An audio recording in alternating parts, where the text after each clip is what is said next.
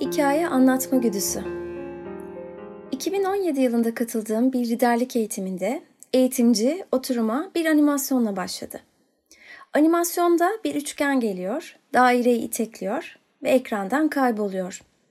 Sonrasında bizden bu animasyonu yorumlamamızı istedi. Hepimiz öyle farklı hikayeler yazdık ki ister istemez hangi hikayenin gerçekle örtüştüğünü delice merak etmeye başladık.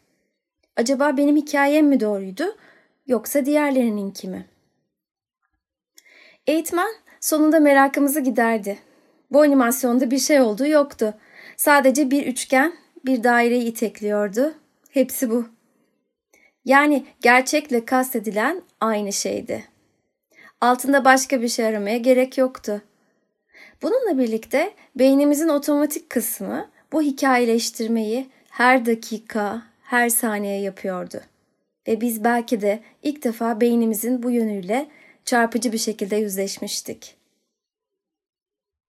Elbette bir öğrencinin başarısı ve başarısızlığı altında yatan sebeplerle ilgili de birçok hikaye yazılabilir. Ve biz öğretmenler genellikle duyduğumuz ilk hikayeye sorgulamadan inanırız. Oysa bir hikaye uydurup ona inandığımızda o hikayenin kölesi olur ve gerçek potansiyeli gözden kaçırabiliriz. Ken Robinson, Yaratıcılık, Aklın Sınırlarını Aşmak kitabında şöyle der. Çoğu insan için okuldan sonra hayat, öngörülemez olaylar ve fırsatlarla biçimlenir.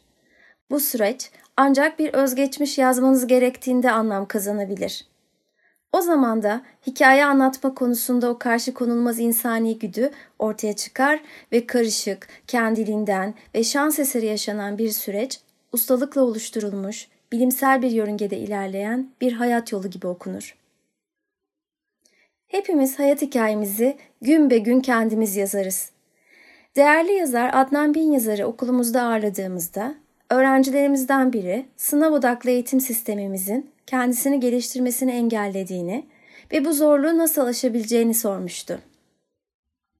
Bunun üzerine Bin yazar hayatından şöyle bir kesit paylaştı.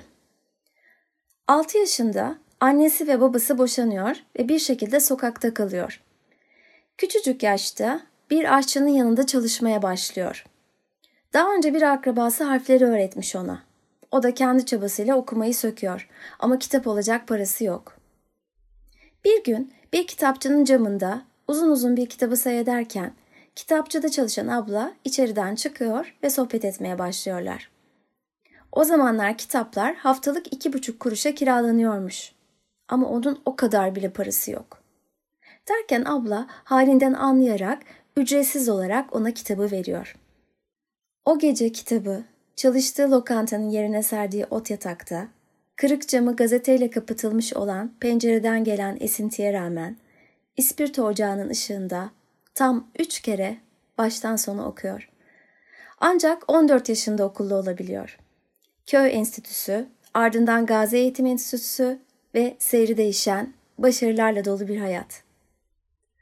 Adnan Bin yazarın hayat hikayesini dinlediğinizde ve başarılı olmasının ardında yatan nedenleri araştırdığınızda ama o ile başlayan bir sürü hikaye kurgulayabilirsiniz. Demek ki çok zekiymiş. Erken yaşta insanın başına gelen felaketler onu daha güçlü kılar. Köy enstitüsü farkı, şimdi de köy enstitüleri olsa daha iyi olur. Eskiden üniversiteye kazanmak daha kolaydı. Eskiden lise mezunları bile iş bulabiliyordu. Eskiden üniversiteyi bitirir bitirmez atama yapılıyordu. Hikaye kurgulamayı bıraktığımızda ise başarının altında çok daha farklı dinamiklerin olduğunu görüyoruz. Çok denemek, keşke dememek, başarısızlıklarımızdan ders almak, reddedildiğimiz zaman yıkılmamak, eleştirilere çok takılmamak, geriye dönüp hayıflanmamak bunlardan bazıları. Ve yaratıcılığın yeşermesi için bir miktar boşluk. Yaratıcı Özgüven kitabında Todd ve David Kelly muhteşem bir şey yapmak istiyorsanız yapmaya başlamamız gerektiğini söylüyorlar. Mükemmellik için çabalamak, yaratıcı sürecin ilk aşamalarında sizi yolunuzdan alıkoyabilir. Bütün o aşırı planlamalar, bütün o ertelemeler ve bütün o konuşmalar korktuğumuzun, kendimizi hazır hissetmediğimizin işaretleridir. hangi proje, girişim, hedef ya da hayal kendi iç direncinizle engellendi diye bize sorsalar herhalde hepimiz upuzun bir liste yaparız. Erteleme yerine direnci koyacağımız savaş çağrısı şöyle der. Gerçekleşmesi için bugün ne yapabilirsin? Hikaye yazma, ön görme, sadece harekete geç.''